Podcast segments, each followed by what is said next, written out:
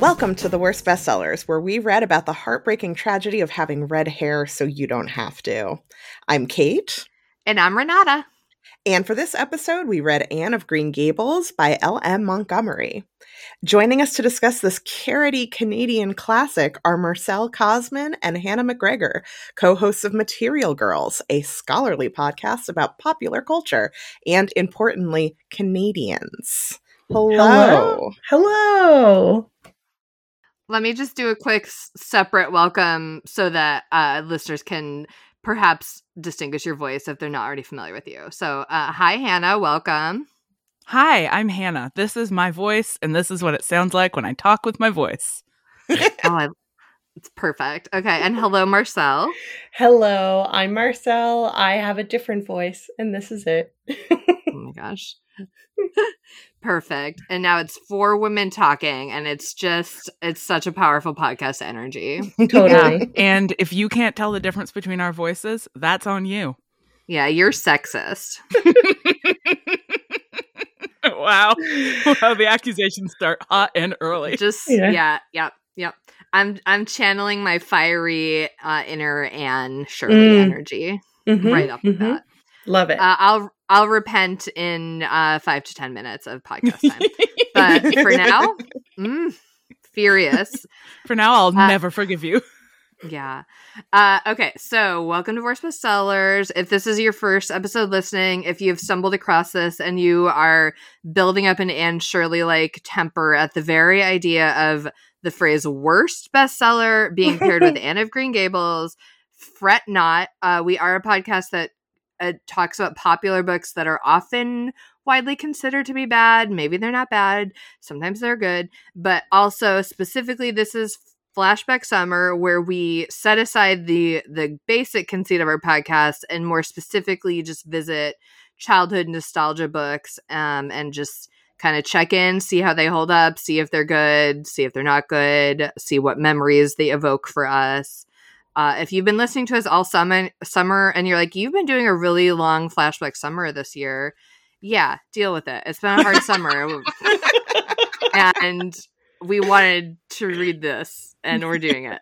I thought we were I thought we were doing Anne of Green Gables to talk about the sort of, you know, historical derision of popular literature directed towards women, hence hence worst. But no, we're just going to enjoy it. oh i mean uh, you know all the above for sure for sure uh, enjoy a book? Mm-mm, not on my watch. uh, well, I was just gonna say I was so thrilled when you two suggested this because this is truly one of my deepest, deepest childhood favorites, and one that is much less problematic. I'll say, like it's aged better than mm. Little House on the Prairie, which was another mm. deep, deep, big love of mine in early childhood. Because I do, I do just love a girl in a bonnet or a straw boater hat, like love it. there it was this tweet that I really should figure out who tweeted it because it's really stuck with me. But it was like, you know, we've talked enough about horse girls. It's time to talk about bow girls. Yeah. And I was like, oh shit, it me. Um, okay, and before we sorry, before we dive too deep in, uh, this is also the part where we try to give content warnings. Um, content warning for and also spoilers for death of a a parent like figure, a parent Mhm. um, Yeah. that I'm still sad about. Mhm. Oh, I had such a good cry last night. Oh man, I haven't cried like that in a little bit. Yeah. I will say that for me, this is to start us off. Uh, I I had never read this before. This I'm so happy. Fun. This was not a staple of my childhood. It was not one that I had read before. I am familiar with the 1985 Canadian miniseries, and Mhm. the Kevin the Kevin Sullivan adaptation. yes, and I did. Uh, I did watch that. It was on Disney Free Weekend a lot when we would have Mhm. Disney Free Weekend. so I I did always watch it on Disney Free Weekend, and then um, one of my former roommates is obsessed with it. It is like one of her favorite things. So I watched it quite a few times when we were living together, including one time where um, she had like a little Anne party, which is significant because I am the party person. Like Mhm. I am I usually will plan a party at the drop of a hat for anything and this particular friend is not even very much a party goer. So when she was like, yeah, like what if we had like a little party and we just did like Anne of Green Gables and like ate like little snacks and drank raspberry cordial and you know whatever and I was like, yes. Incredible. Hey, I'm I'm so furious that I didn't live in Boston yet when you guys did that. yeah. Um it was good. Let's do it again. Can I? Okay. I'm getting ahead of the plot here, but I had a real moment when I was rereading this time around about the raspberry cordial because I feel like raspberry cordial has become a sort of iconic food stuff associated with this book. And yet, Mhm. at no point in this book does anybody consume raspberry cordial. this is uh, this is a So great point, Hannah. At that party, you should have had currant wine, which sounds great.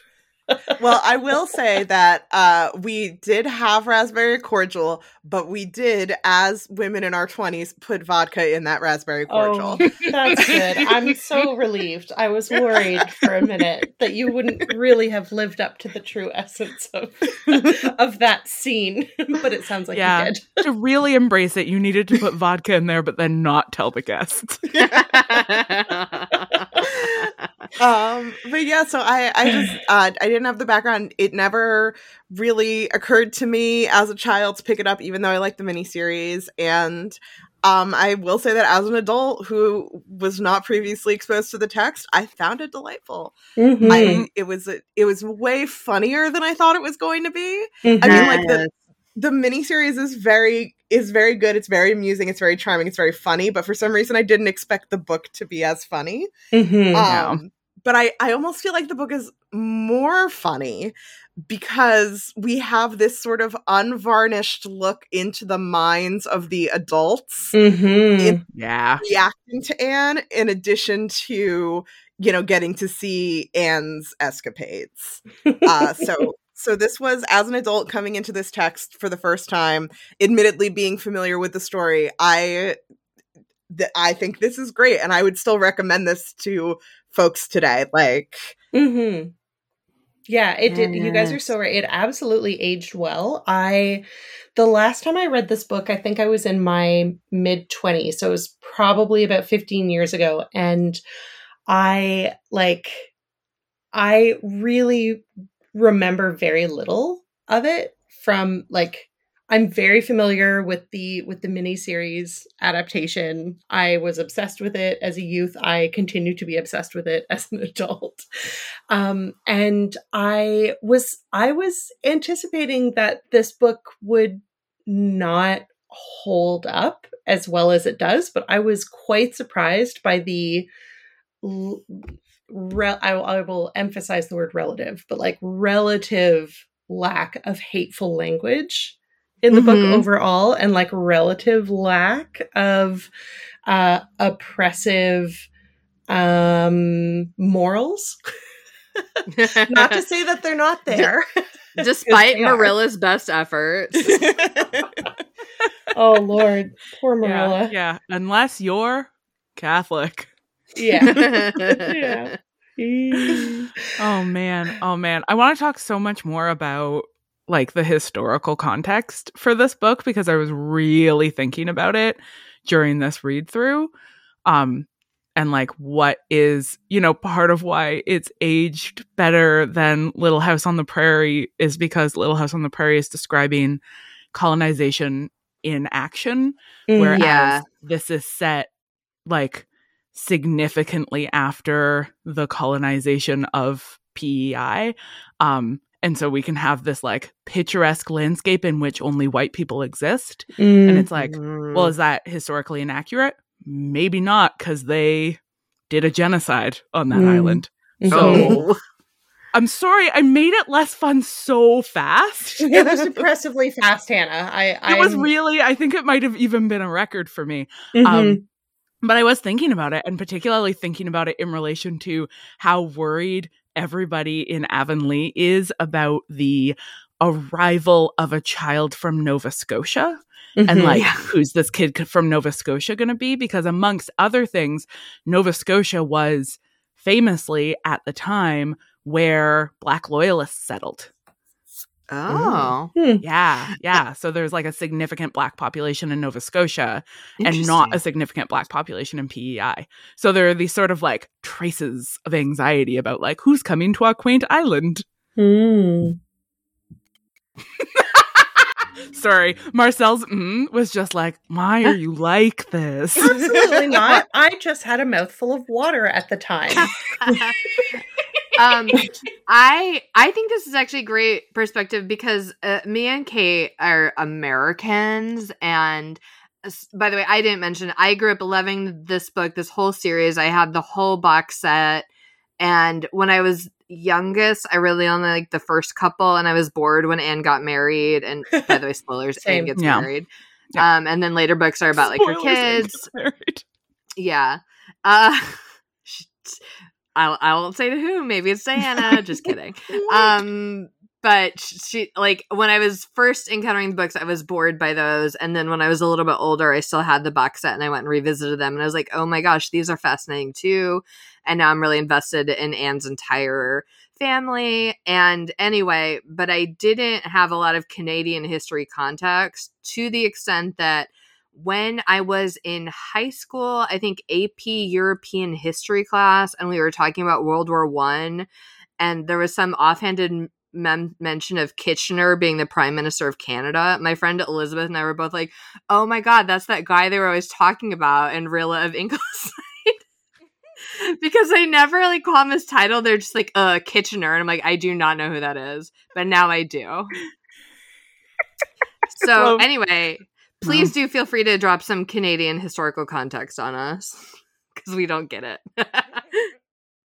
Yeah, yeah, absolutely. Love to drop some historical Canadian context. Marcelle, mm-hmm. do you know what premiere they're talking about when the premiere comes to visit? Because I, I- don't. I do not. No. Great. No. No. We're here to provide you only with some light context. Very light. The lightest. Anyway, I don't think Kitchener was um was prime minister. I think he was like a like a Oh major general or something. Yeah, I don't because because at the time. Sorry, so guys. here's what I can tell you is that So So sorry. I, I tried to learn Canadian history and I failed. no.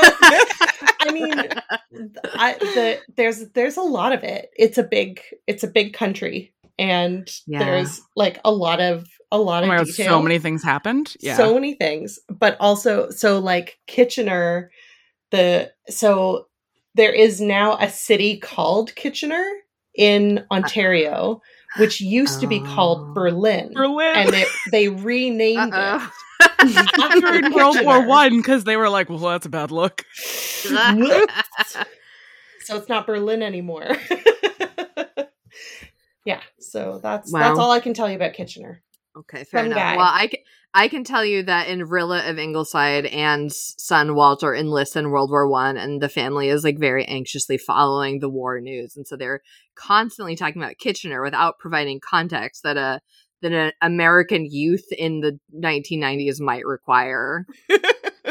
Can I tell you guys? I know we need to get into the plot, but can I tell you a Lucy Maud Montgomery story? yeah Please. Yes. So, so she was a a really interesting, complex author with a tendency to want to introduce sort of some darkness into her works in a way that Mhm. was often um at odds with sort of her reputation as a popular children's writer. You really see that in in Emily of New Moon, her other Mhm. series, which are quite a lot darker than this. But she wrote a final book in the Anne series that she died before it was published, and the publishers were like, "This is too weird and too messy. We are Hmm. not going to publish it." And it was only discovered in an archive by this this Montgomery scholar Ben Lefebvre, like maybe 10 years ago and he pieced Oh it back gosh. together from archival evidence because it is this like really weird experimental sort of series of vignettes from the perspective of a bunch of other people who live in the same who live i think in in ingleside Um, it's called The Blythes Are Quoted. And it's like Mm. a combination of poetry and like weird short stories. Um, it includes all of this like dark as hell poetry that is written from the perspective of Anne, um, grappling with uh the loss that she experiences in Rilla of Ingleside, which maybe I won't say in case people want to read these books and don't know. But somebody dies. Um Spoilers: Anne gets married, and also more people die. and also more people die um but it's so weird and there it's like really a culmination of the like her her career long desire to like take these books that her publishers were pressuring her to make pleasant and give a positive moral and make them appropriately improving for the young girls who would be reading them. And she's uh, just like but what if they were metal as hell? Like she's always trying to make them weirder which i just i love knowing that that like if there are moments in these books where you feel like that's kind of that's kind of a wild thing to include in here it's just like yeah she slipped it in there. Yeah. Oh my gosh. I'm I'm making a note to look that book up immediately after finishing this. Yeah, shout out to Benjamin Lefebvre for being the like eminent Anne of Green Gables, Lucy Maud Montgomery scholar in Canada for putting up with me yelling at him about how Kevin Sullivan, the director of the miniseries, understands Anne better than Lucy Maud Montgomery. He is marcelle a tender famously loves to take credit away from women and give it to men instead so uh oh. oh, oh man. But you know what? Maybe if Ella Montgomery's publisher had let her put the dark shit in, she would have had a more well-rounded Yeah. Anne than Kevin Sullivan did. You know? I don't know. I think the the popularity of Anne with an E also suggests that like good readers of this text recognize that there's a lot of dark subtext in it. Mm-hmm. Yeah. And on that note, what happens? I still haven't seen any filmed version. I have heard the sh- I've heard it's all good, but I'm just like I love the books. End of list. Um which is weird. I don't usually have like an anti-movie take where I'm like, "Oh, the purity of the books," but this is just like so like wired to my brain. I don't know. Yeah, I think Sometimes things are too precious. yeah, and like and with an E, people either really loved it or they were really upset about it. And I haven't seen it. I feel like I would probably love it. That's my that's my guess. Um, but sometimes there's something that's really sometimes books from our childhoods are, you know, really precious to us, even if we don't even if we want to expand our horizons a little bit, you know?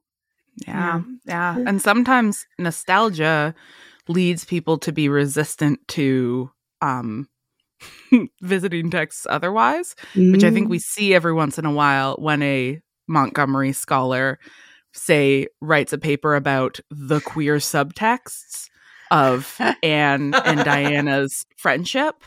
Um, Hmm. which I I suspect that we four as readers all felt that those subtexts were basically text. But yes. when the first scholar presented the first paper being like is this a bit queer it was national news in canada Wow. Jesus Christ. My What um what year was that? i don't marcelle do you have a sense i feel like it was like 20 years ago like not It- that long ago it was it was re- so so what i have i don't have that exact i don't have that one i have the i have helen hoy's theory about or or i have helen hoy's interpretation of anne as having fetal alcohol syndrome um disorder Oh. uh and so there is a maclean's article from maclean's is our 2010. like magazine of our news magazine of record it's yeah it's like I've heard of it from Anne of Green Gables. Okay. Or from Lady yeah, it's like a little bit as all things Canadian, it's like it's like a little bit too conservative to be wholesome. oh wow oh no yeah that's it that's the one That's the one. Uh so the title of this article, which is a which is about Helen's article uh, about Anne, about rereading Anne through this lens. The title of the article, sorry, I'm saying article so many times. Let me start over. the title of the Maclean's article, which is responding to Helen Hoy's interpretation of Anne as perhaps having fetal alcohol syndrome. Uh, the title of it is called "Leave Anne Alone!" exclamation mark. Wow. So that is how people feel about interpretation. Can I, I mean- oh boy. can I can I read can I Oh, I found it. Okay, can I Okay, sorry. So the so the the um the Okay, can I just read you guys the opening line? Please. Yeah. Yes. As if the red-haired orphan hadn't already endured enough, Anne Shirley of Anne of Green Gables has been criticized for being an inconsistent feminist role model and for harboring lesbian urges. A Harboring lesbian urges. A claim made in 2000 by Laura Robinson, a professor of the Royal Military College. But these allegations pale next to Helen Hoy's new claim. Blah blah blah blah blah. Wow. Oh, I'm first of all, I'm I am complimenting her for having lesbian urges. One thousand percent. personally. Like Uh, who se- doesn't? second of all, what I yeah. want to say. Leave Anne Shirley alone is is valid criticism, but only when you're giving it to Mrs. Rachel Lynde. so true. So true. Um, oh my speaking god. of, that's my segue into the plot of the book because chapter Oh. one is entitled "Mrs. Rachel Lynde is surprised." Oh. What a perfect way to open a book. Just Oh, being yeah. like, listen, there is a lady in this town and she sees everything. She sees everything. oh, totally. And the way that she like dissects what could possibly be happening. Like she Rachel Lynde would be an excellent archival scholar because of the way that she's able to like piece together what could not be happening. We- Like we know so Matthew's in his best suit.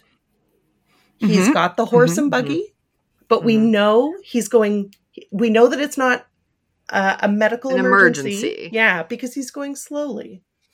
It's not this day. It's not this day. Yeah.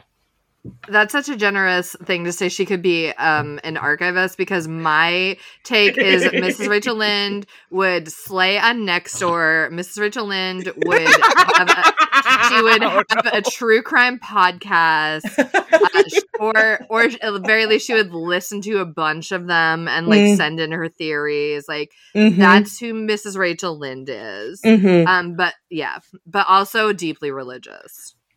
Also deeply religious. so religious, and so like you know, I, it will ruin it will ruin the pleasure of Mrs. Rachel Lynde to think about what her contemporary politics on next door would be. Oof. Um, Mhm. but I think Mhm. we all c- can guess what kind of Does anyone on next door have admirable politics? I feel like having the app is itself an admission of shitty politics, right? Yeah. Right? My Maybe? my dad got Netflix because or not Netflix. He- My dad has Netflix. You have Not to Netflix. brag. That means you have shitty politics. Get ready, Um, everybody. It's time for some da- hot takes. My dad has Netflix, but only so we can watch Anne with an E on it. Oh, that's very cute. Uh, and he got next door because his neighbor told him to, but then he didn't understand it. And then I guess anytime it gave him a push notification, my dad thought it was talking to him personally, and he was oh like no. furious about it. And he was like, Renata, all these next door people are like telling me about the traffic and I can't make it stop. And I was like, they're not, they're not telling you. And then, then I just deleted the app for him. And so I guess that was the one person on Nextdoor with reasonable politics, and he hated it.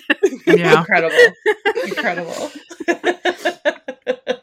Um, it's it's such a good way to come into the story though because it immediately lets us understand that the Cuthberts are outsiders even though we're going to spend most of Mhm. our time with Mhm. them as our protagonists inside their home like Mrs. Rachel Lynde is sort of the social and political and ideological center of the community and so Mhm. we get her first so we can see like Matthew's a bit weird.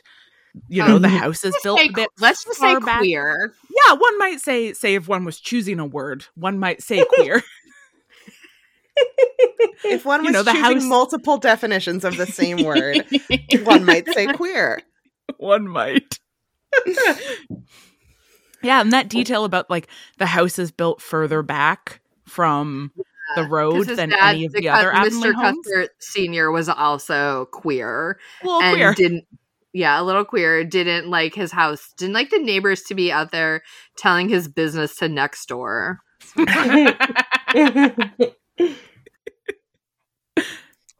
Uh, so yeah, Mrs. Mrs. Rachel Lynde is surprised because Matthew is off to town.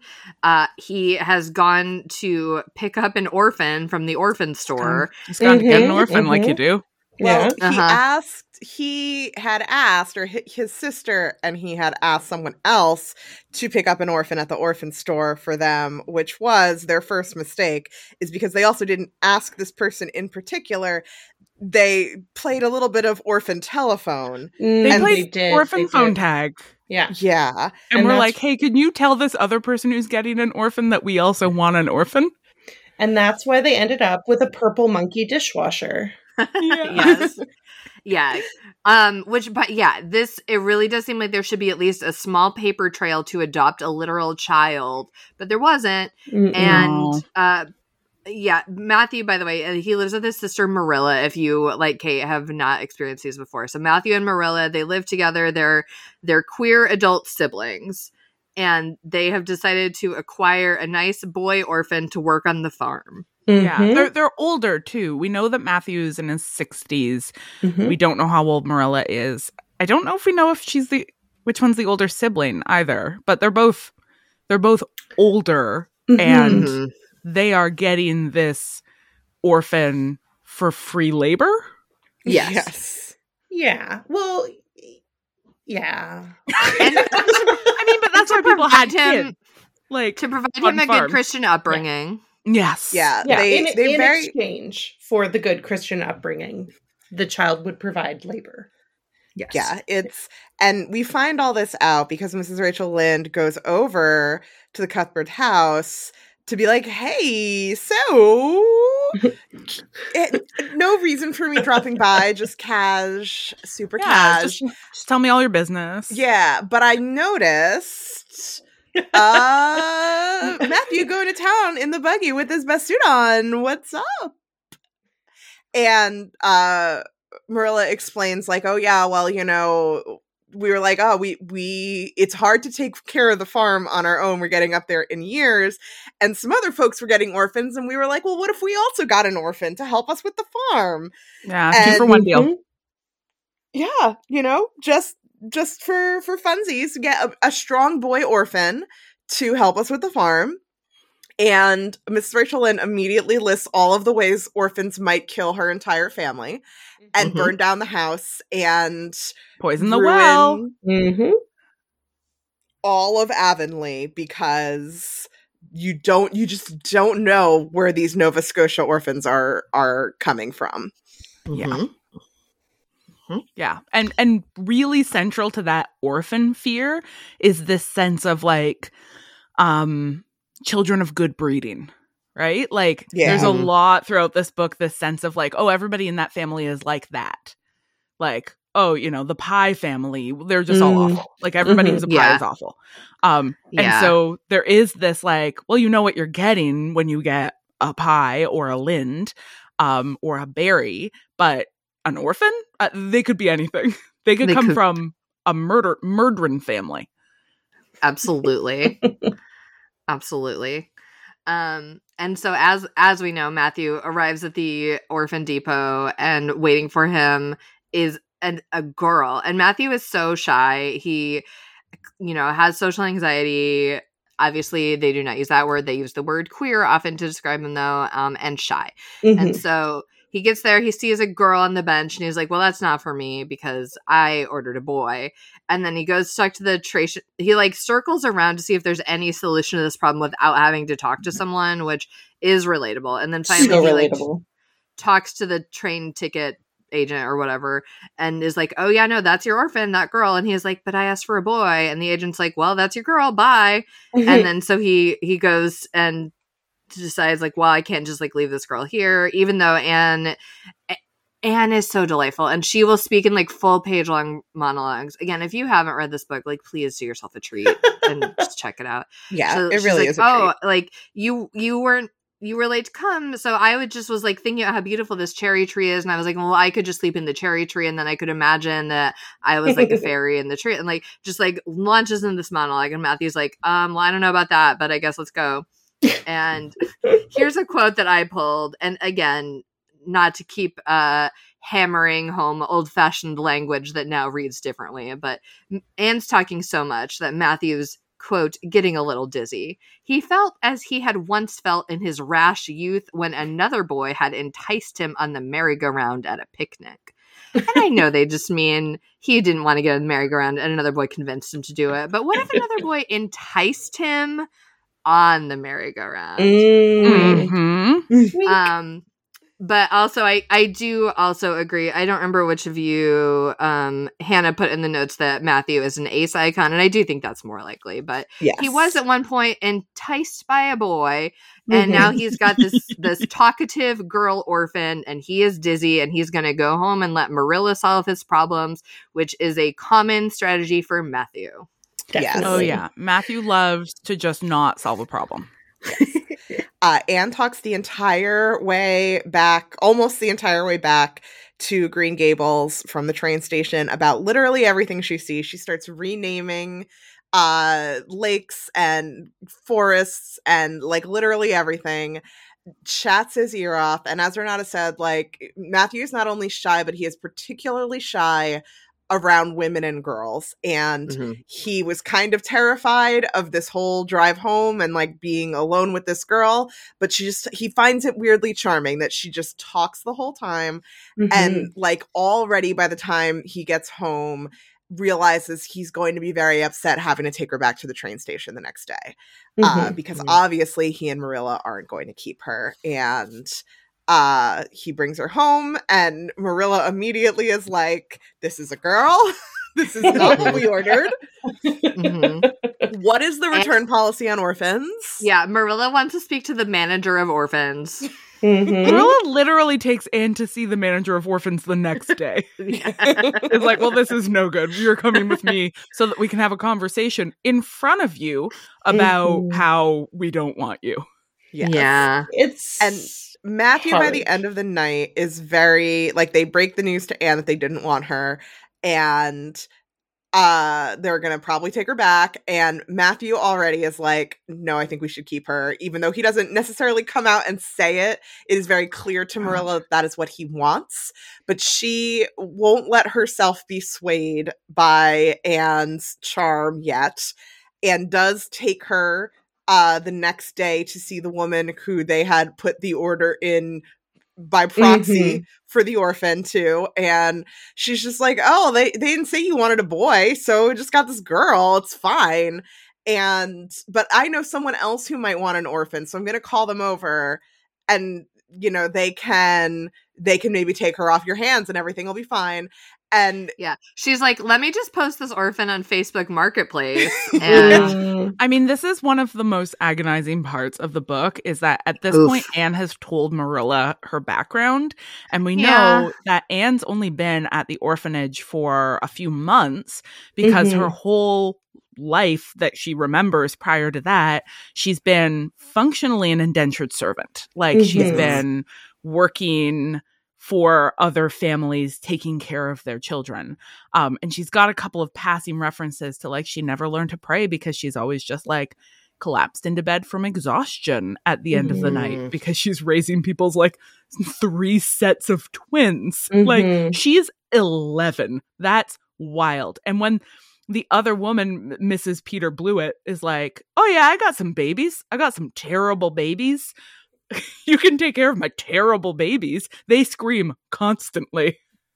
Yeah, and Marilla's like, I wouldn't give a dog I cared about to Mrs. Peter Blewett. So she's like, oh, never mind. I didn't say we didn't want Anne. I was just sort of wondering what might happen if we said we didn't want Anne, but we do. So good day, goodbye. And she takes Anne home.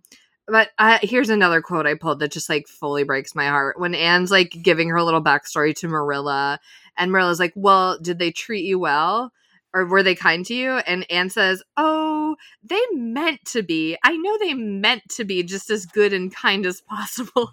Mm, this mhm. this freakish little optimist, like, oh, I just leave her alone. I mean, but Like- don't leave her alone. Actually, take care of her because she's a child. Yeah, yeah, yeah.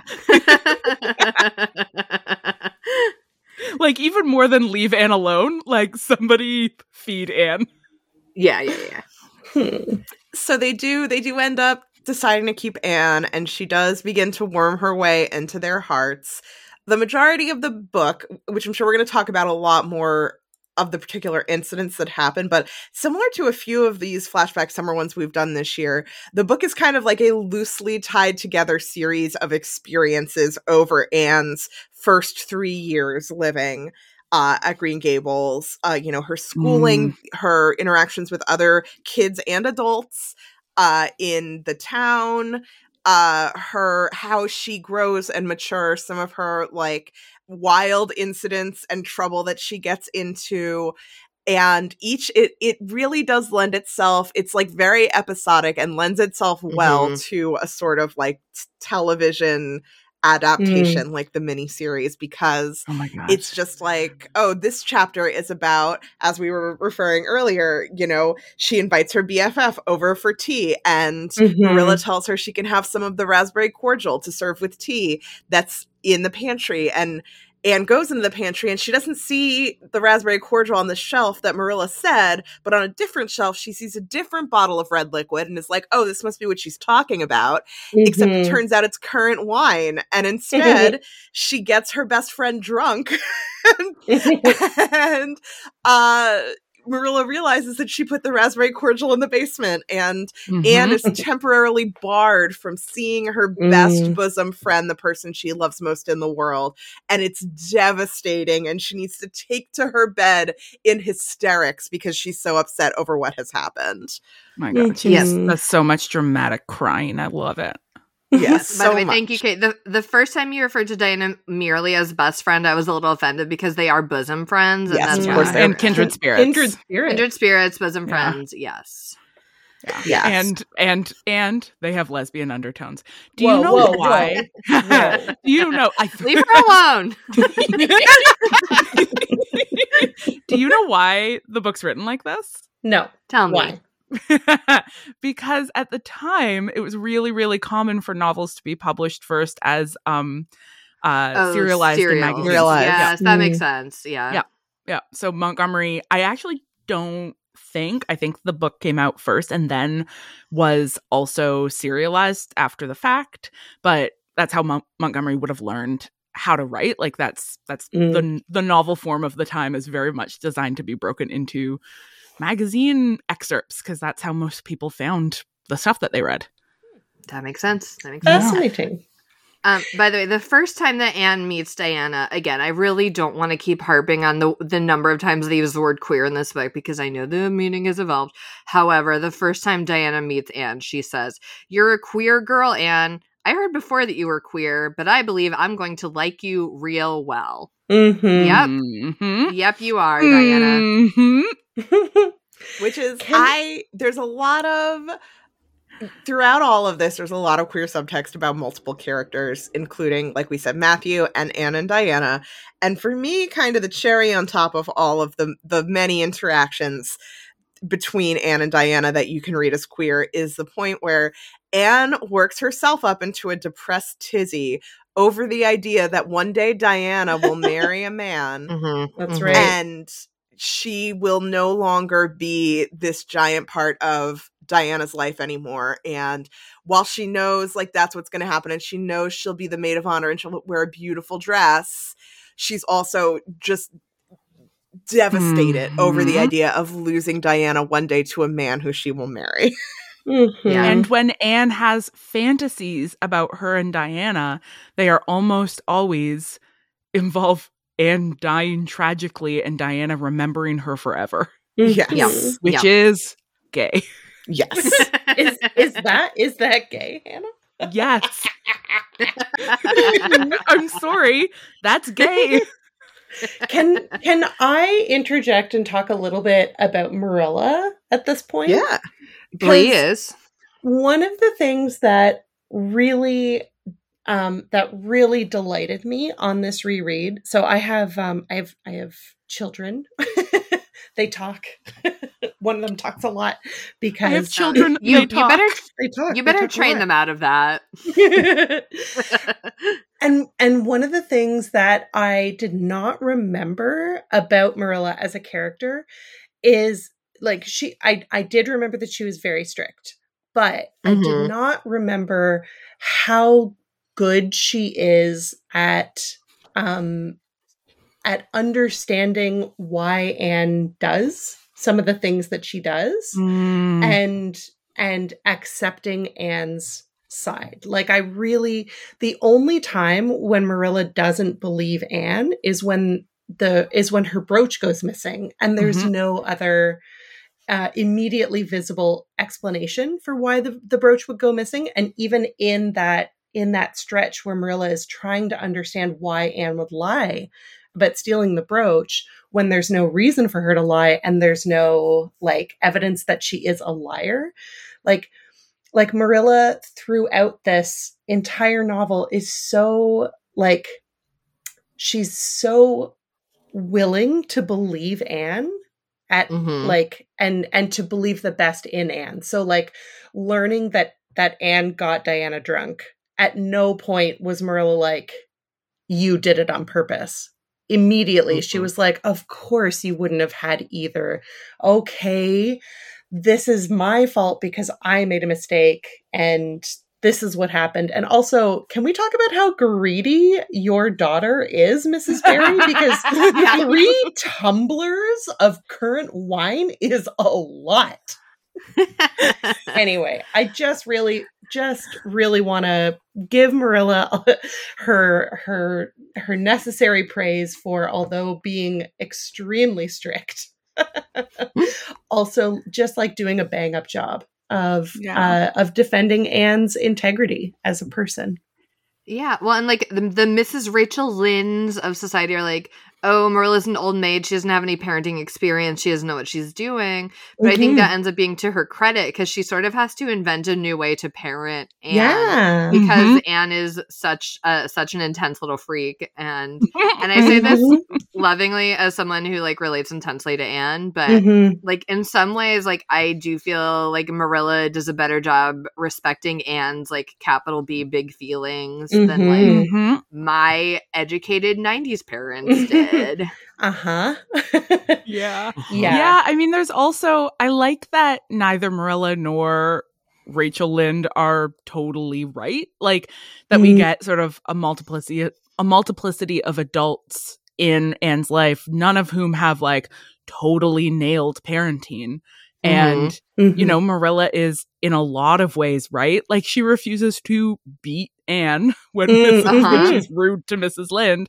But then also later on, when Mrs. Lynde makes the fancy dress for Mm. Anne, because Marilla insists on dressing Anne in a very like modest fashion so that she isn't dressed like the other little girls. And Rachel's like, listen, she's like made up some rules in her head and she doesn't understand that like every kid needs to be parented a little bit differently. And like, I think this is something that Anne needs, you know, and and Mhm. Matthew, in his words, sticks his oar in from time to time Uh-huh.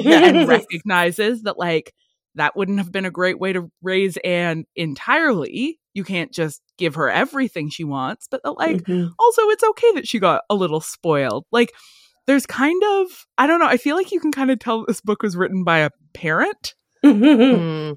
Mm. Hmm. Somebody who's like trying to figure out, I don't know, somebody who's trying to juggle multiple different ways of like uh, responding to the endless needs of children. I don't know. Yeah. Mhm. and And it's just so kind of trying to figure it out because Mhm. it's hard. Mm-hmm. and it it is I love to Anne is just so fucking weird. She's Yeah. so weird. And I love that. Like, cause I'm weird. And she's weird in a way a lot of kids are weird, but like Mhm. also in her own like unique, totally bonkers way. and I deeply adore that. And like you were saying, like none of the adult, like some of the adults are like, oh my god, that little Anne girl, she never shuts up and shit like that. You know, and even. Marilla is like, you got to learn to talk less. Like tr- truly, you need to talk less. It's it's a thing. It's whole She's like- pages. We're running out of book. Yeah, She's like, talk less, smile more. yeah. um, but there there is so much like no one. Mar- Marilla and Matthew in particular, like they don't really try to stifle her. Like they kind of tell her off lightly for being so weird, but they also kind of embrace that as well. Like and to the point where mm-hmm. even yeah. Marilla starts to miss it as she gets older and as, you know, children do as they get older, stops having so many like quote unquote childish interests and starts acting more like a proper girl. And, you know, Marilla actually misses her like weird stories that she and her friends would write and their like adventures that they would go on and things like that. Mhm. Like they seem to I- deeply appreciate Anne's weirdness in their Mhm. own way Yes. and they never it's not this could very easily i feel have been a book about like a, a very headstrong little girl overcoming adversity and to be herself in a world that is trying to stifle her creativity and change who she is but people don't really try she just gets to be fucking weird And she changes the world. They're being weird. Oh, she sure does. I, Uh, uh some- uh, but uh, just returning to sorry, real quick, I pulled this Yeah. quote that I think is so important to me, and also bigger. Okay, so early on, Kate, I think you mentioned how funny this book was and how funny the adults reacting to Anne were in a way that when I was a kid reading this, I really was oblivious to this extra layer of humor because I was just like, I'm I'm with Anne, like Anne is speaking truth. Uh, like the the narrative the narrative voice is so like dry Mm. in a way that there's humor where you're just like, yeah, of like obviously Anne is right, and it is gonna suck when your best friend gets married and leaves you, and like da da da da. Like all this is awful, and Anne is correct. And then so later on, when Marilla is saying, you know, Anne, like you don't talk so much anymore, and I sort of miss it, and Anne says. Oh, it's nicer to think dear, pretty thoughts and keep them in one's heart like treasures. I don't like to have them laughed at or wondered over. Hmm. And I think that was sort of a lesson that I personally internalized pretty young when I was like, because I I was a kid with big feelings, big imagination. Uh, Mhm. Like I, uh, where we lived, it was pretty rural, and so I did spend a lot of time just like wandering around by the creek and developing like, uh, you know, little miniature societies um, on my own and with my brother in a way that Mhm. was deeply weird. And that if I told my parents, they were like, "That's hilarious." So then I was like, "Okay, I got to stop telling my parents because this is not funny. It's serious." Mhm. And Mhm. it took Anne longer, I think, to learn that. But it's tr- it is true. It's not nice to have them laughed at. hmm Yeah, something that really, um, really kind of surprised me on this on this reread is that people don't interrupt Anne. Um, and like like Marilla absolutely scolds Anne constantly for how much she talks, but she never interrupts her. And I think that's I think Mhm. that's significant, you know? Like I'm not like Marilla definitely trains Anne not to talk. that's like a big that's like a big part of her uh I mean one of the pro- I wonder if we if we control F hold your tongue um, how many times it would it would come up in the in the book. And so like it makes sense to me that at the end marilla's kind of like i miss i miss how much you talked because she i mean presumably marilla doesn't know how else to um uh respond to anne other than constantly kind of scolding and berating her but she doesn't interrupt her nobody interrupts her and i and i like Mm. i like that Yeah. Yeah. Can I correct a previous thing that I that I said, but that I Whoa. do think is in keeping with us? Yes. Yes. Mhm. I know correction. I said that this book felt like it was written by a parent. She Mhm. wasn't a parent at this time. What she was Mm. was a teacher. Ah. This, Yeah. Okay, Yeah. so that makes a lot of sense because there's a lot of there's a lot. I can't remember the name of the first teacher, the bad teacher, the one Oh, who's the bad like teacher. But God, she's got specific pedagogical Phillips. complaints about that guy, huh? she sure does. Yeah, Mr. What? Mr. Phillips? Phillips, I think. Yeah. Phillips? Yeah, he's a dirtbag. Um, and and Miss Stacy is so clearly like like what a good teacher should be. Mhm. Um, and I and like a lot of those a lot of those sorry, not to like harp too much on interpreting Anne as having ADHD, but like Anne definitely like reads to me so much as having some form of of ADHD. Um Yeah. but like Miss Stacy introduces to the class going outside and exercising and running around Yeah. and like oh Outdoor how- education. how Un- remarkable that all of a sudden the children are able to concentrate better when they have opportunities to move their bodies. Mhm. Turns Which out which sitting Marilla still. thinks is nonsense. Yeah, exactly. oh man, it just it makes me think of the like exercise bikes that um they have in elementary schools to like for the kids who just like need to move. They need to move their bodies. Aw. Get on the exercise bike, my child. Go for a run.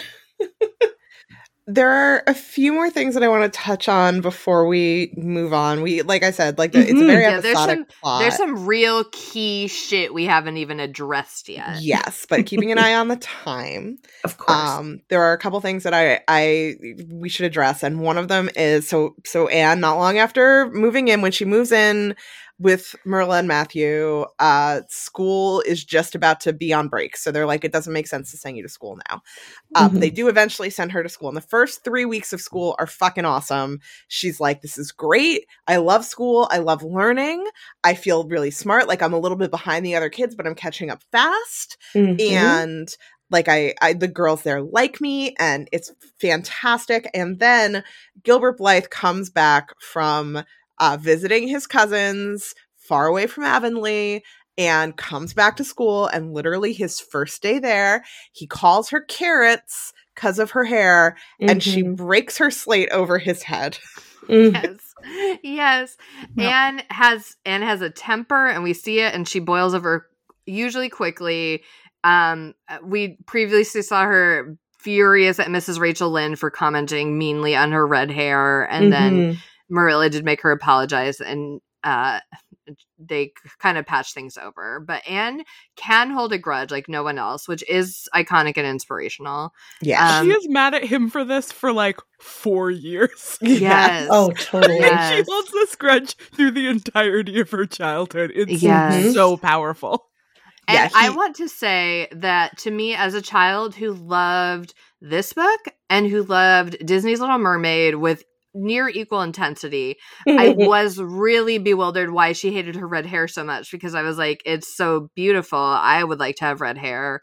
What's wrong with you? But Anne didn't have any redheaded mermaid role models, and that's why representation matters. But not So in the true. shitty way where people were saying that to be like we shouldn't have black Ariel. That's also Mhm. important. Both Ariels are important. That's all. Red, black people can have red hair. So true. Also that, yeah. Yeah.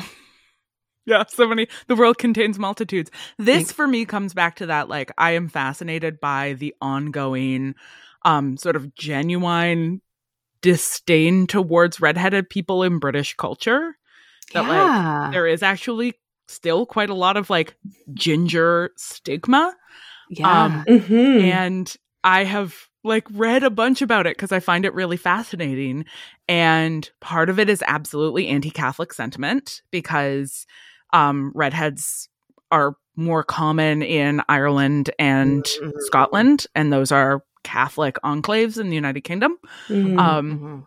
but part of it is also the fact that because red hair is uh, recessive, um, sometimes kids would be born with red hair that did not seem to be related to their families. Oh, And so- Right? Like you would you'd have like two Mm. brunette parents would have a kid with red hair and then it would be like where the fuck did this kid come from? Mhm. um, Oh. And so they were linked with like stories of like changelings.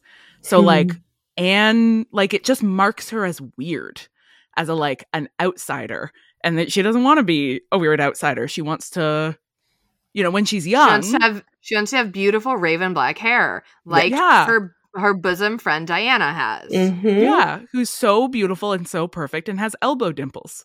The other ideal of femininity. Uh, but yeah, Gilbert uh Gilbert inadvertently initiates a very long grudge against Anne. Blood feud. As as they continue their schooling, Gilbert and Anne quickly emerge as the two top people in the class and are constantly vying for being the top of each subject Mhm. and then for being the top of the school when they graduate and then for being the top of their entrance exams and then once they get to college being the top of their Sorry, it's it's not high it's not college, it's like prep school. yeah like, Yeah. Teaching teaching like academy teachers, teachers college. Yeah, it's like a Yeah. teacher's college. It's it's an academy. Yeah. Yeah. yeah, because she does she does go to college later and it's Yes. different. Mhm. um Yeah. but You, you know point once out they're that Gilbert's three years older than her. Oh. yeah, because he you got know. held back or something because of like farm business or he something. got held back because he was in Alberta too much. There you Hey, go. Marcelle. Dad- his dad was sick. they had to go to Alberta because his dad was sick. And so he spent too much Yeah. time there, and there are no educational institutions in Alberta, as everybody knows. Marcelle works at an educational institution in Alberta. That's what the great joke is. Sometimes two. yes. Uh, so they're they're constantly rivals, educational rivals, and at one point, um, before they go off to their teachers' academy, Gilbert tries to bury the hatchet, and Anne refuses. And even at the time, she He tries to bury the hatchet by saving her from a dramatic boat accident Like, from when they were doing like poetry drown. Yeah. Yeah. she- she's like, I would literally larping. rather drown than forgive you. yes, So- yeah. Oh my god. even at the time, she's like, I don't know why I didn't forgive him. Like, I kind of do want to be his friend, but I refuse. And then, like, once they get away, like they they go to this academy outside of Avonlea, and you know they don't know as many people there. And she's like, God, I wish we had been friends, but now it's too late because I have made my uh, declaration about his character, and I'm going Mhm. to stick with it. And we will be enemies for life because I have decided it. And like she has so much pride, which I really, Mhm. really uh I really relate to. And like Yeah. if she changes her mind about him now, that means that she would have to admit that he was okay all along. And she can't because then she would have been wrong all that time. And it's impossible. Mm-hmm. I'm know. so Mhm. sympathetic. I'm so deeply Oh yeah. sympathetic. Oh yeah. Once an asshole, always an asshole.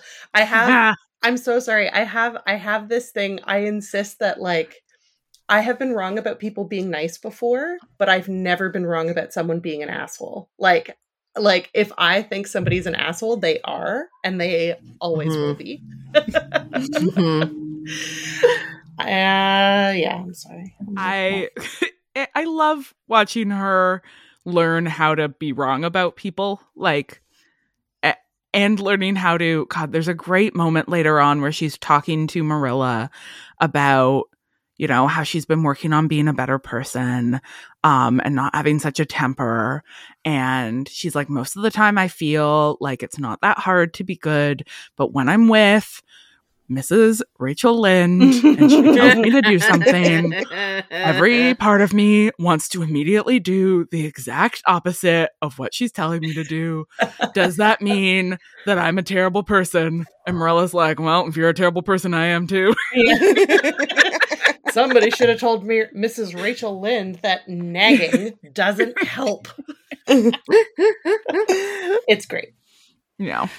Uh, there's another another really interesting the one the bit that stuck with me from the television series more than any of the others that was also replicated in the book and when it started happening I was like yes I remember this Mhm. is at one point um there all of the adults in the area more or less are going to see a politician speak uh premier. in like the closest city the premier I don't know what Mhm. that means but like a governor yeah for America. Yeah, who's the who's the head of states for you guys? Who runs a governor state? yes Oh, governor. Yeah, Okay. yeah. Premier's premier runs the province. So same. excellent so they're all the adults are going to see this premier speak and a lot of the kids are left to like mind younger kids and such and uh one of the babies Minnie a- May. Minnie, Minnie May. May. is gets very sick and Anne having a lot of experience taking care of babies from her youth Mm-hmm. Mm-hmm. as a, a f- indentured servant nanny for other Mhm. families where she grew up is like oh no i know how to save this baby because it's like it's late getting the doctor like they're not Yeah. sure what to do so she like gives the baby ipecac and that was the first place i had ever heard of ipecac before Same. and Mm-hmm. It like stuck in my head and like you know giving the baby ipecac and like you know putting it like near like steam and trying to keep it warm and helping it cut, cough up all of the gunk and everything um saves the baby's life. And previously as after the uh raspberry cordial drunken incident diana's mother had refused to let her see anne anymore. But after this heroic moment where Anne is able to save this baby, uh, her mother's like, I was wrong. Like, you should go see Anne and you two can be friends again. And Anne's a good person. And Mhm. it is it is a moment of vindication for Anne. Yeah, Yes. yeah. It all And by she the way, had really to do is. is save a baby's life. That's all any of us have to do to save our reputation. If somebody thinks you're an asshole, just save their infant daughter's life. Yeah, you're and you know who would not have been able to pass this test is Trixie Belden. Trixie Belden out here with inaccurate first aid information. that is true. uh, Sorry, Trixie wait. Belden. Would, Who's that? oh, just just this is a this is a callback for our listeners who have listened to our Trixie Belden episode. Um, Trixie Belden is a book series heroine from like the I already forgot the fifties. I think she's like earlier a- than that, like 20s, right? Tw- I don't think twenties, forties. She American? I'm like Never heard of her. She's American. She's she was like competitive with Nancy Drew, but Nancy Drew Hmm. won. Oh yeah, I know these. I know these Oh. books. Okay, guys, I'm really sorry. Can I do another Canadian corner? Yes. Please. By the way, I just want to say first, Trixie Belden premiered in 1948. Yes, I was about to say that. I Mhm. was about to apologize and say you're correct. Important. And she doesn't know what you're supposed to do at a snake bite. oh yeah. Oh. Wow. Anne would know what to do with a snake bite for sure. So. Exactly. Cut your arm, arm right off. Um, I have looked up who the premier is that they went to see speak. So Mhm. Marcelle, tell me, Yes. uh, major Canadian politician in the uh 1870s. Oh, good. Um, no, no, no. Get ready. Get ready. Okay, Fa- okay. He was a conservative. He uh-huh. was a famously good speaker, and he had a very ugly nose. Sir John A. Yes. Was it really? okay, so Sir John A. Macdonald was the first Prime Minister of Canada. oh, that's And so he was a, funny. like a raging alcoholic. And so he Yeah. had that like that nose that like lifelong alcoholics have. Oh. You know like what I mean? he'd Like been the hitting the the raspberry cordial pretty hard, huh? yeah. Oh, yeah, yeah, for yeah, yeah. sure, for sure. Yeah. Um, and I'm allowed to make fun of him because he was a terrible man. Um, yes, absolutely. but uh, yeah, yeah. Anyway, that was Canadian Corner. Oh, so we appreciate it. Um, yeah, but like largely it's just we see Anne grow. We see I like the thing that to me was the most heartwarming of all of it was seeing the relationship between Matthew and Anne Mhm. flourish because right from the start, you know, when he's got her in the cart coming back to the house after picking her up from the train station, he immediately like falls for her and is like, Yeah. I can't send this little girl back. Like, I already care about her. And Mm-hmm. then, like, over time, Marilla makes it very clear to him if we keep her, I'm the one raising her. You know, I'm the one who gets to like have a say. And from the start, he. Even though he technically isn't supposed to have a say, he starts swaying Marilla one way or the other he'll start Mhm. doing things for Anne Mhm. and then by by the end he just doesn't care what Marilla says anymore. He buys her gifts, he spoils her, he Yeah. like adores her. He tells her, you know, she's going to place first in her class and tells her that she's not only going to do a great job at her recitation at a concert, but they're going to call for an encore because she's so great at it. Mhm. Like he just adores her so much Mhm. and it Yeah. President of the president of the Anne fan club for sure. Yeah. Definitely. And it's so And- obviously something she needs in her life. Like that's Mm-hmm. what, you know, she needs Marilla. She needs structure and Oh, yeah. discipline and like the security that comes for little kids of having somebody who's like, you have been bad, go to your room. Cause that's, Mhm. Mhm. you know, important too. But she also needs somebody who's just like, the sun shines out of your ass. Like, Mhm. you can do no wrong. Everything you do is perfect. You're a Mhm. genius. Like, that is so good for her.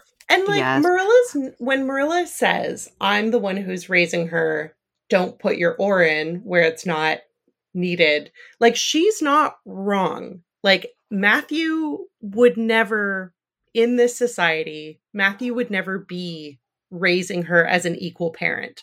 And so I think like to start out with like listen matthew it's going to be my responsibility to raise her so you need to let me do it is so reasonable in in this like i don't know i don't know what i'm trying to say like they they would not have been co-parents is what i'm Yeah. saying Yeah. um, Yeah. Well, and, And, and even yeah. if they were, it's like kind of not cool to be like, oh, well, mom said no, so I'm going to ask dad or whatever. yeah Like, exactly yeah. yeah Oh Um, god, that scene, that scene where Matthew sees Anne with the other little girls and his like Mhm. poor his poor brain is like something wrong. Can't compute. Must smoke pipe for 2 hours what's and think different? very hard about it. Sleeves. Sleeves It's different. sleeves Yes. it took him 2 hours to figure out sleeves different, but Yeah. god damn if he didn't put in the time. oh he tried Oh my And- gosh. that is This it's is so huge. Um, it's Anne such charming puff sleeves, yes, and and Matthew figures this out, but she asks Marilla because Marilla's the woman. Marilla's in charge of clothes, and Anne keeps being like, "Please, can I have puff sleeves?" And Marilla's like, "They're silly, blah blah blah." And They're Anne literally said- just a waste of fabric. I mean, they Yeah. are Extra literally like we're literally. we're these are not rich people. Yeah. She says that in those sleeves there's enough material to make a waist. Oh, Yeah. I don't know quite what a waist means, but it's obviously something. yeah. I can tell But you it's Anne- bigger than an arm.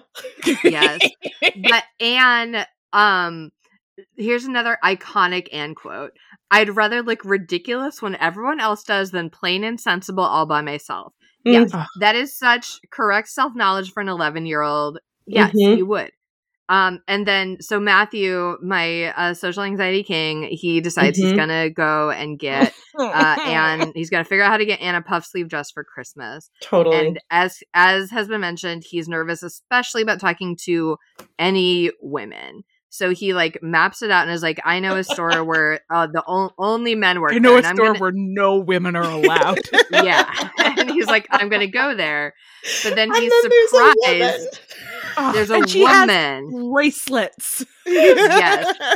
and he cannot function, and he panic buys 20 pounds of brown sugar rather than ask for the dress that he wants to buy. Oh my And then God. he gets home, and Marilla's like, "You idiot! Like, we only use brown sugar to feed the servant boy. Like, what are you talking about?"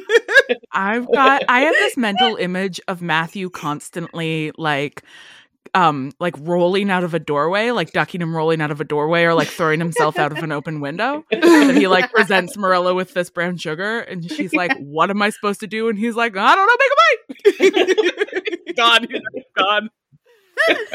uh yes but then mrs rachel lynde uh earns her place in the narrative and uh helps helps get anne the correct dress for christmas Mhm. and she is so beautiful and so stunned and Yeah. then so we're we're really boosting matthew up because matthew's so great and then guess what remember when i said content warning for death of a parental figure well I it's do. fucking matthew Yeah, get ready for the chapter title, chapter 37, The Reaper Whose Name is Death. Mm, Yeah. Fuck it, love Montgomery. what a bitch. so Anne, as we said, she comes out, she goes to teachers college. She does so well that she wins this very competitive, prestigious scholarship for university. She's so excited. You know, she's so excited to go home and tell Matthew in particular, who was so sure she was gonna win it. And she gets to tell him, Mhm. and they're all very excited. And Marilla confides in her that Matthew's heart has been bothering him recently. And then, not long after Anne comes home, before, you know, after teachers college, before figuring out how she's gonna, you know, what her university experience is gonna be, um, Matthew comes in from the fields one day and and standing on the porch has a heart attack and like literally dies in front of Anne and Marilla. Mhm. And he they has a heart attack because he reads in the newspaper Oh yeah. that the bank where all of their savings are has just gone out of business. Yeah. So he realizes that they are financially ruined and has a heart attack and dies. Yeah. it's really a solid example of him not being able to solve problems and throwing himself out of a window. like, no! yeah, he he was afraid that the other bank might have a woman working at it. So Yeah. yeah. die. Because because Marilla tells us that she's been talking to him about taking their money out of that bank for a, a little bit now. Yeah. And he's like, hmm, I'm gonna smoke my pipe and think about it. Mhm. and he takes Yeah. too long. And so he doesn't know how to solve the problem, so he dies. yeah. Yep. Yeah. Yeah. But what he leaves behind is two women who loved him very much and who have like some sense of their own value as human beings because despite being embedded in a patriarchal culture, they had a man in their life who valued them. That's and so true. they they figure it Aw. out, you know? Who valued Yeah. them and allowed them to make decisions except for where to Except for that one money. really important one. that the one, one really yeah. important one about the bank. But it's okay because it killed him.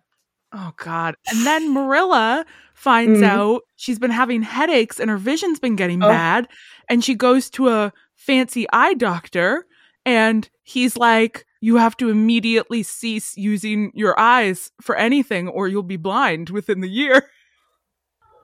And so she's you like, can't no "Oops." crying and no reading. And she's like, Well, what is the point of living? "Yeah, And no crying." sewing, No, those too, are my two favorite things. Yeah, no, right, sewing, no no reading, no crying, no reading. Um, Rachel Lynde's gonna have to make all of Anne's dresses now. Oh fuck! So Yeah. between this and the money and not having anyone to work the farm anymore, Marilla and knowing that Anne is set to go off to university, Marilla's like, I'm gonna have to sell Green Gables. And Anne's like, No.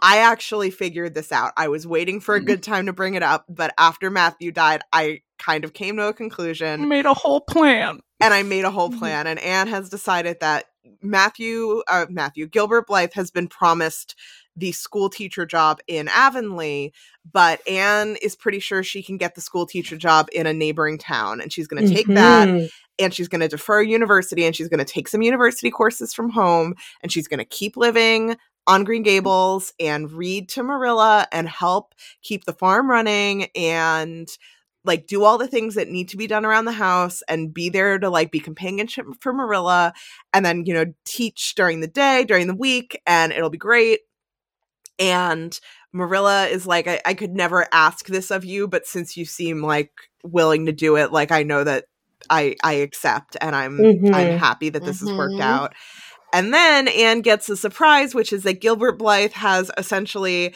heard about what was going on. And even though he was already chosen to be the new school teacher in Avonlea, he has given it up with the stipulation that it go to Anne instead after, you know, knowing what happened to Matthew and that he's going to take the other teaching and job. because Because now that Matthew is dead, Gilbert, as former vice president of the Anne fan club, has to assume his role as president. Yes. Yeah.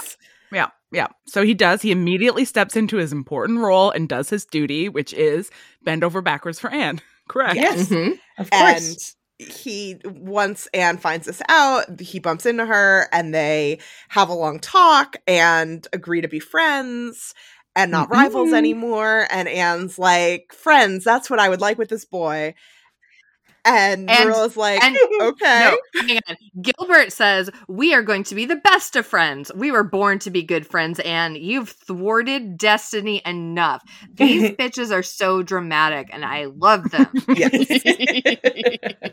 What I want to talk about is the fact that Anne is going to become the teacher in Avonlea and Diana is going back to school. So who has written the gay oh. fic? Oh. Whoa. Ooh. I'm About sure it's out that. there. Hot for teacher. Hot for Positive. teacher. Positive someone has done that. Oh my gosh. Um, yeah, but so that's that's more or less the book. Um, you know, there's a lot of very cute things that we didn't cover just because we had to talk so much about how we liked it. But I'm sorry because we had to talk so much about Johnny Macdonald. absolutely. Um, if you haven't read this, it, it is a charming, fun read as an adult, Mhm. and I think worth your time. Can I make a suggestion? Because I find, like, I remember, excuse me, I remember being younger and trying to read it and finding Anne's very long ramblings to be a little bit much to read. And I would often have to skip them. And I'm sorry, that makes me a bad person. Ooh, Obviously, I'm a misogynist at heart. However, I silencing women. I, I'm doing the opposite of silencing women. I listened to it on audiobook and made sure that I found one with a reader who I who was like good at doing the different voices because sometimes, you know, the person who reads the book, they need to be good at it. Um and it was a delight. And I remember being like, wow, I could never have read this entire chunk of text where Anne's just talking and saying nothing. But it's very different to have somebody read it to you. So, if you're interested in the book but don't think you can read it, the audio there are multiple audiobook versions.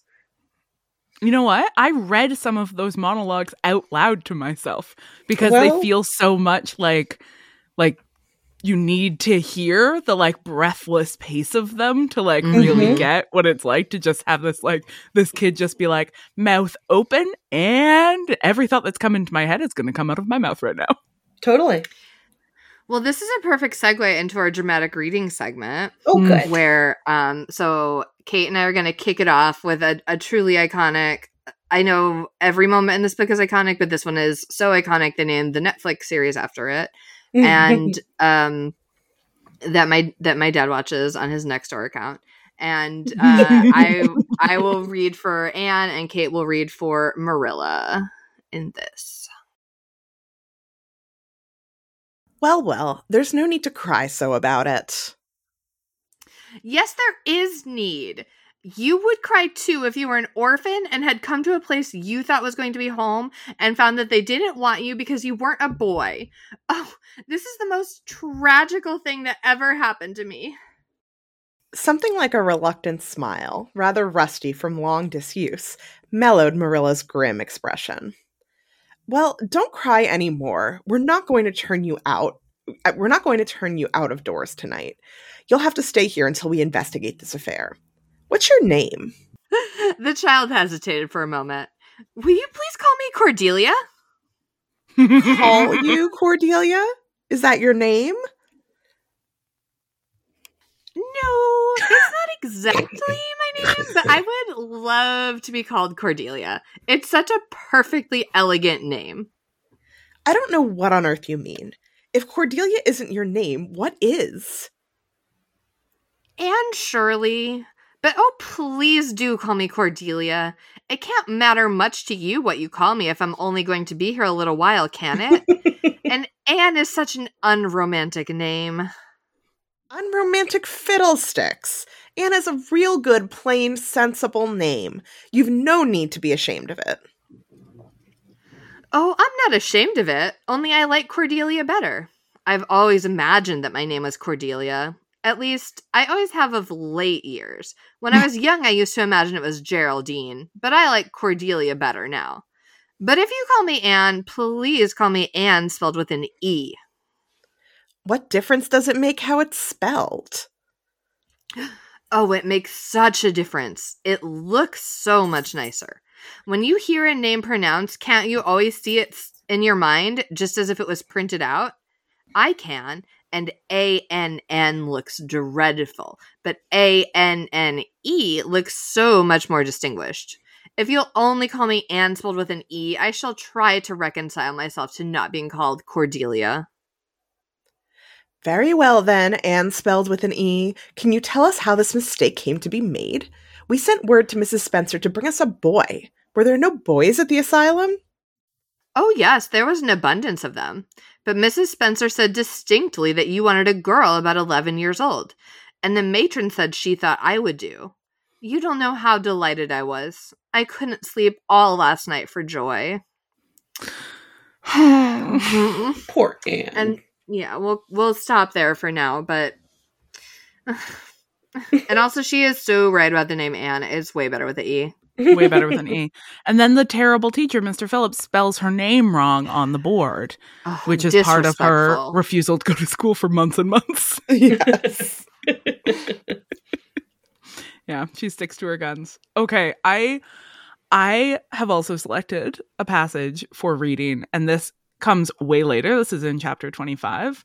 Um this is in the chapter about the writing club that Anne starts with her friends where she is teaching them all how to write the kinds of tragical short stories that she is interested in writing and she's trying to convince Marilla that despite being um, somewhat overblown, uh, that these stories still have a, a moral and aesthetic value.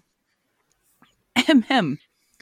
But we're so careful to put a moral into them all, Marilla, explained Anne. I insist upon that. All the good people are rewarded and all the bad ones are suitably punished. I'm sure there must have I'm sure that must have a wholesome effect. The moral is the great thing. Mr. Allan says so. I read one of my stories to him and Mrs. Allan. That's the the Reverend and his wife. To him and Mrs. Allan, and they both agreed that the moral was excellent. Only they laughed in the wrong places. I like it better when people cry. Jane and Ruby almost always cry when I come to the pathetic parts. Diana wrote her Aunt Josephine about our club, and her Aunt Josephine wrote back that we were to send her some of our stories. So we copied out four of our very best and sent them. Miss Josephine Barry wrote back that she had never read anything so amusing in her life. That kind of puzzled us because the stories were all very pathetic and almost everybody died. But I'm glad Miss Barry liked them. It shows our club is doing some good in the world. Mrs. Allan says that ought to be our object in everything. I do really try to make it my object, but I forget so often when I'm having fun. I hope I shall be a little like Mrs. Allan when I grow up. Do you think there is any prospect of it, Marilla? I shouldn't say there was a great deal, was Marilla's encouraging answer. Oh, Oh I, I love. Marilla. perfect perfect parent. No notes. No notes. okay, so my selection comes from the penultimate chapter. This is the, or sorry, anti penultimate chapter. How many chapters are this?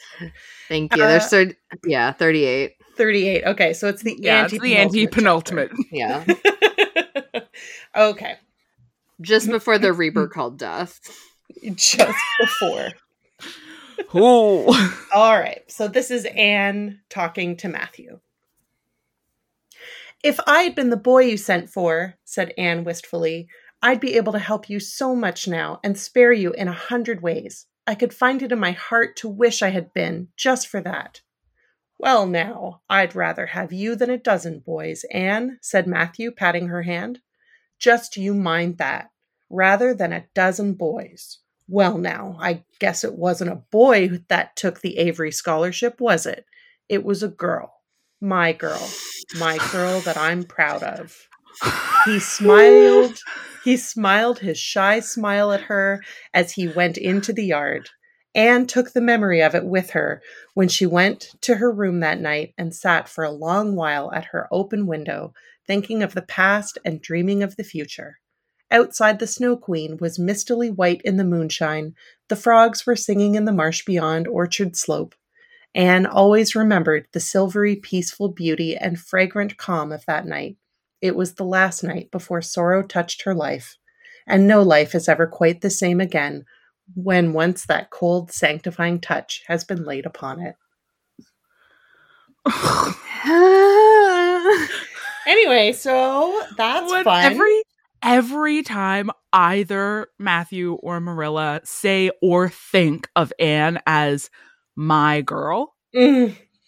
I, di- I die of a thousand deaths. it's so I was obsessed with adoption as a child. Like because this was the ideal to me. This was like this was this Mm. was what this was this book was evidence for me that you could be the you could love someone that you didn't like make out of your own DNA with the same intensity and I like I I still i still believe it in in my core because of this book All right, let's move on now to Reader's Advisory, where we will suggest some books to read uh, instead of or in addition to Anne of Green Gables. And again, if it's not clear, strong recommend this is an in addition to book. You gotta read Anne of Green Gables if you haven't.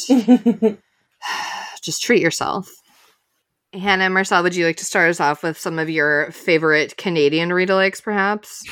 oh yes yeah, absolutely. Um, okay, I'm gonna start by saying that if you read this and you're like, I would love to read more um, early 20th century Canadian fiction in which school teachers feature significantly, uh, as do lesbian undertones. That's what you were thinking. Mhm. Mhm. You should Mhm. read Wild Geese by Martha Ostenso, which was published in 1925. So, you know, about 20 years after Anne of Green Gables. Um, and is about a school teacher who comes to a very small prairie town and becomes mm, erotically fascinated with the daughter of a farmer in the town. Um, Mm. don't worry, all the women end up with men because oh because it's 1925, but um they sure do brush each other's hair first. So Wild Geese by Martha Ostenso, real fun. Um and then I'm also going to say if you want to read some YA that um doesn't uh sort of strategically erase the presence of indigenous people um, check out Firekeeper's Daughter by Angeline Boulley, which is a wonderful contemporary Indigenous YA novel. It's phenomenal. I loved it. Uh, I'm going to recommend When We Lost Our Heads by Heather O'Neill, which is similar. Is it good? It's so good. It's very. Ugh. It's like it's like if Anne and Diana were truly wicked, like just just the wickedest children.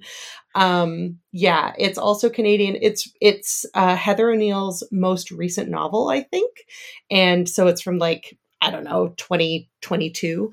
Um, but it takes place in Anglophone Montreal in, I think, the late 19th century. So around the same time as Anne of Green Gables, but it's like these two. Um, I'll leave it at it's like if Anne and Diana were truly evil, um, but it's wonderful. Uh, and the other book that I would recommend is if you are also interested in like narratives about uh, like ch- not not chosen family, but but um, building families out of uh, a system that um, marginalizes adopted children. Um, the House in the Cerulean Sea by T.J. Oh Klune is it's so phenomenal. good, It's so and it's good. a beautiful queer found Yeah. family adoption love story. yeah, Really yeah, gay, I- textually gay, not Textu- subtextually. textually gay. Yes, as is when we lost our heads. Textually gay, Mm. both of them. Uh, I'm going to throw a couple out and then uh, just a reminder we do post the full list on worstbestsellers.com. So check that out for more great books. But uh, another book that was really important to me as like a a dreamy kid who liked to sit outside and think a lot was, of course, uh, The Secret Garden by Frances Hodgson Burnett. And I, on this podcast before, I have given shout outs to other members of the Classics Remix series. And there is an upcoming remix called Into the Bright Open by Cherie Dimaline, who is another um, I think she's Canadian First Nations author, but she might be American. Anyway, she's, she's an Indigenous author. She's she's, she's Canadian. You, you she's my tea. Yeah. There you go. Yes. So, well, the she has transplanted a secret garden into Canada and uh, made it queer, made the the house staff Métis, and like inc- included that community in a way that's uh, very compelling and uh, it just it has a lot of what I like about the original, but now it's now it's gay and Canadian. So what could be better? Yeah, truly. Gay and Canadian, my two my two favorite things. uh, yeah. So again, check out worstbestsellers.com for the full list of read alikes because there's so many. And now we'll move on to our favorite game, the Rock Paper Snikt, where of course, this is a common party game that you are surely familiar with. Hannah and Marcelle is the game uh-huh. where one one person says who Dwayne the Rock Johnson would be if you were in this book, which is Kate, and I'll say who Wolverine would be if you were in this book, and you can choose which most enhances the book, or you can choose paper, which is to leave the book as is. Mm, okay. Okay. Uh, well, as this book is already just pretty perfect as it is, uh, the one thing that I would do to add the rock is I would uh, take Mr. Phillips, the teacher at the beginning of the book, mm. out of the book and replace him instead with Dwayne the Rock Johnson, who would be acting as the teacher for Anne and Diana and Gilbert and all of the other kids in Avonlea. He would be a much better teacher than Mr. Phillips. Mm-hmm. He would not mm-hmm. just be trying to sleep with the hot girl in the class and would instead be his inspiring self to all of the students at the school and be a beloved figure uh, and earn the respect and admiration of Anne and all of her friends and compatriots before tragically having to move on at the end of the year uh, to service another town and spread his wisdom and delight to another small Canadian town, still leaving room for Miss Stacy to come in and uh you know add that inspiration that that pushes Anne to become a teacher. Mm. Yeah, yeah, he's head back to Nova Scotia, which is where he's from. Guys, did you know the Rock's from Nova Scotia? No. I Guys, did you know that the Rock's dad was part of the Black Loyalist settlement in Nova Scotia? oh my god, I love yeah, I love yeah. it. His dad literally, literally comes from the same place as wow. Anne did. Oh my so, god! I, I, did know he played Canadian football briefly, but yeah, um, not not a high point of his career. Well, if Wolverine were in this book, it would certainly be a high point of his career, and uh, also Canadian icon. Uh, yes, yes, extremely Canadian icon. Really important um, that both of these characters are Canadian and the Rock's yes. character. yeah, um, otherwise, it, it breaks the Canadian broadcasting laws for podcasts. Yeah, CanCon. The, the CRTC will be those. on our asses. uh, anywho, if Wolverine were in this book, he, of course, would simply be passing through town as he is prone to doing. And with his keen senses, he would smell currant wine and be like, oh shit, I got to get some of that. He would drop in on Anne and Diana's tea party, drink all of the currant wine he would be fine. He would save Diana from drunkenness and uh, he would then immediately leave the narrative once there was no more wine. There's nothing more for him in Prince Edward Island. So he would leave and uh, Anne would never have had to be parted from her bosom friend Diana for even a, a, fraction of a moment. They never would have had the brief misunderstanding before she could save the baby and be reunited with her kindred spirit, Diana. Hmm. Oh my god. I really love that both of these are essentially episodes of The Littlest Hobo, which is another important Canadian classic. I don't know how to choose. How do you choose? I mean, I gotta uh, go with the rock just because, just because he, geographically it's so perfect. Yes. You just come over from Nova Scotia, teach in Avonlea for a while, and then uh, and then head back out to start his wrestling career. I thought, yeah. we barely yeah. need to change history. okay, okay. I'm I'm I'm convinced. I'm convinced. All right. Good game. Good game. Yeah. Uh, you know, it's it's a game where everyone wins. There's there's no hard feelings in the rock paper snikt. Uh, there are sometimes hard feelings in Duarte's corner, which is where my cat Duarte shares his opinions about the book. And he's you've heard him; he's already been chiming in a little bit because he too has a lot to say. And uh, but here we go, Duarte.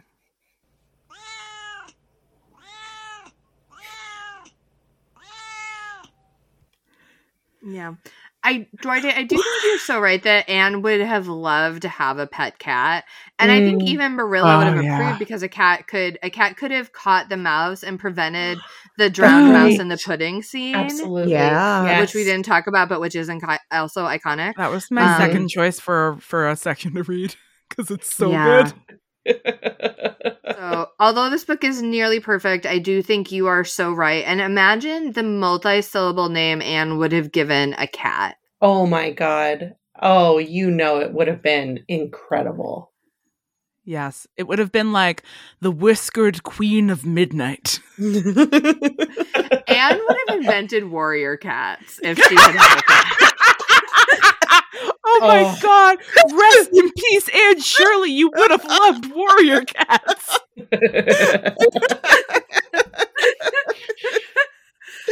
um so yeah Duarte Oh. thank you for providing that insight you're so right um but otherwise i'm i'm glad you still you know you you did enjoy all of the uh all the descriptions of food which you know same so all right do any humans have any closing thoughts on this book and honestly i'm sure that we do but like what is your final closing thought about anne of green gables Um, mine is just that I'm glad I'm glad I read this. I'm glad that Hannah and Marcelle chose this because I don't know when I would have read it otherwise. And yeah it has deeply in- improved my life to have now read this book.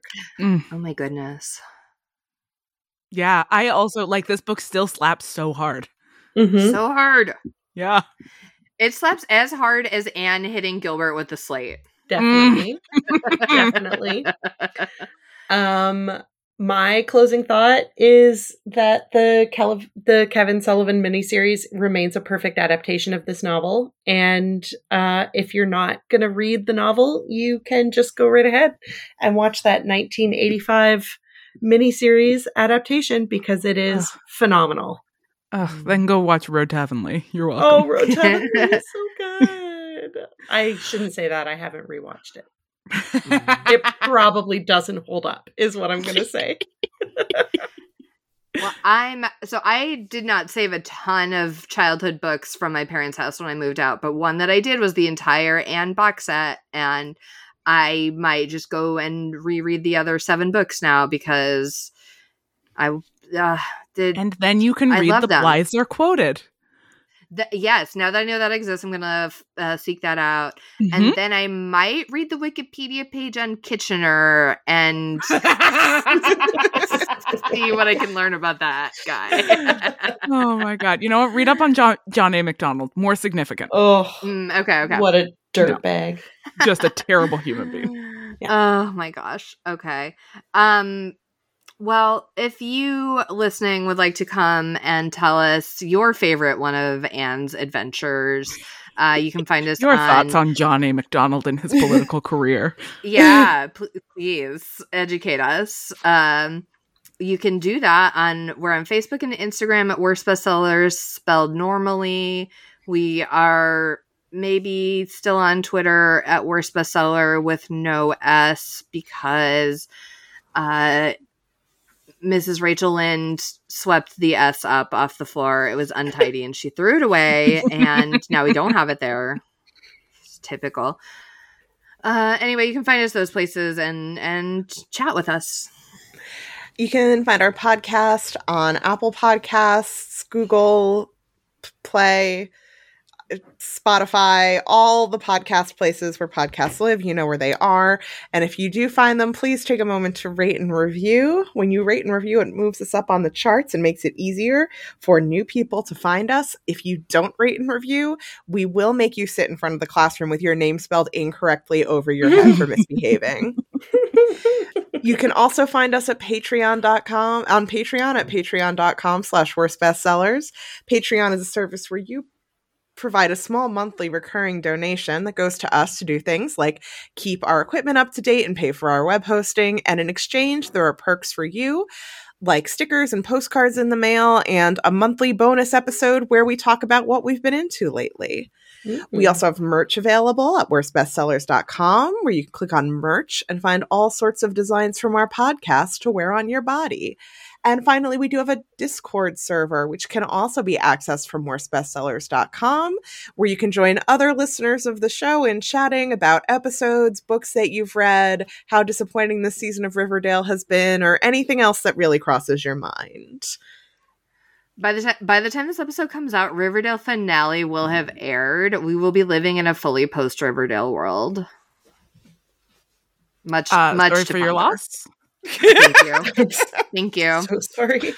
Um, yeah, if you want to come talk to me specifically about Riverdale only, I'm uh, I'm at Renata Snacks. And if you want to talk to me, I'm at 14 across. And these days I'm on Instagram and Blue Sky. And Ooh. Hannah and Marcelle, where can people find you and your podcast? Oh man, we make a podcast called Material Girls, which you can find on all of the podcast places.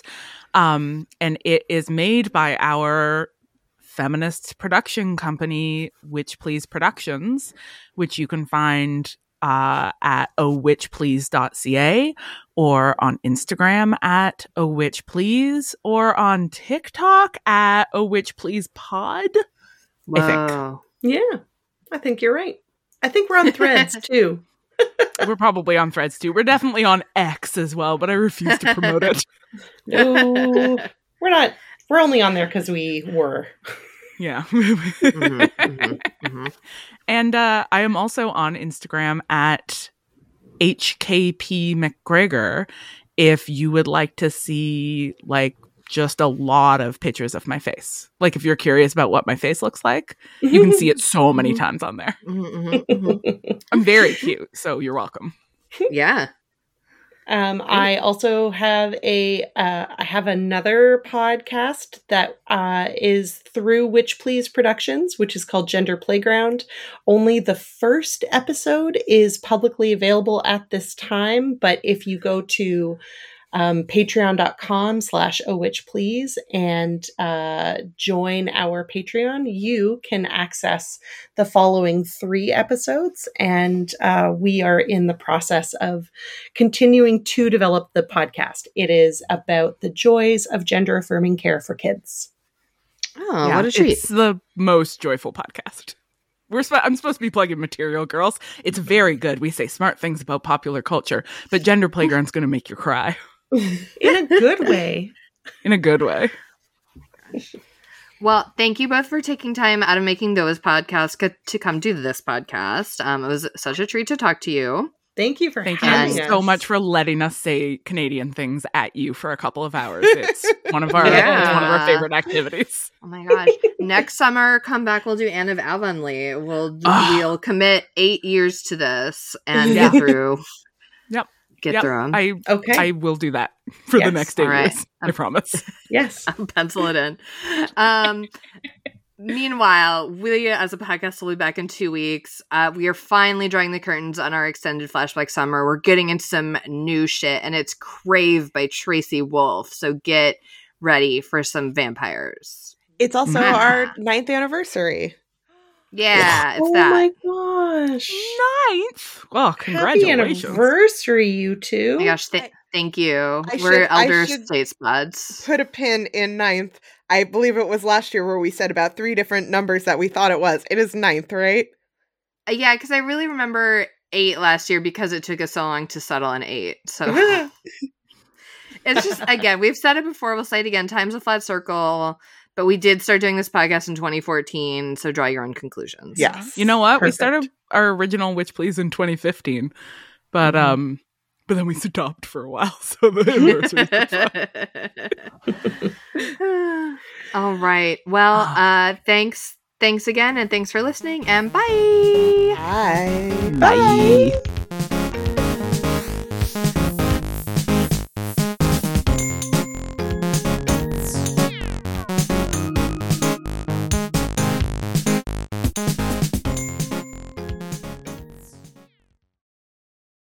What's your name? Duarte wants to say his name. Uh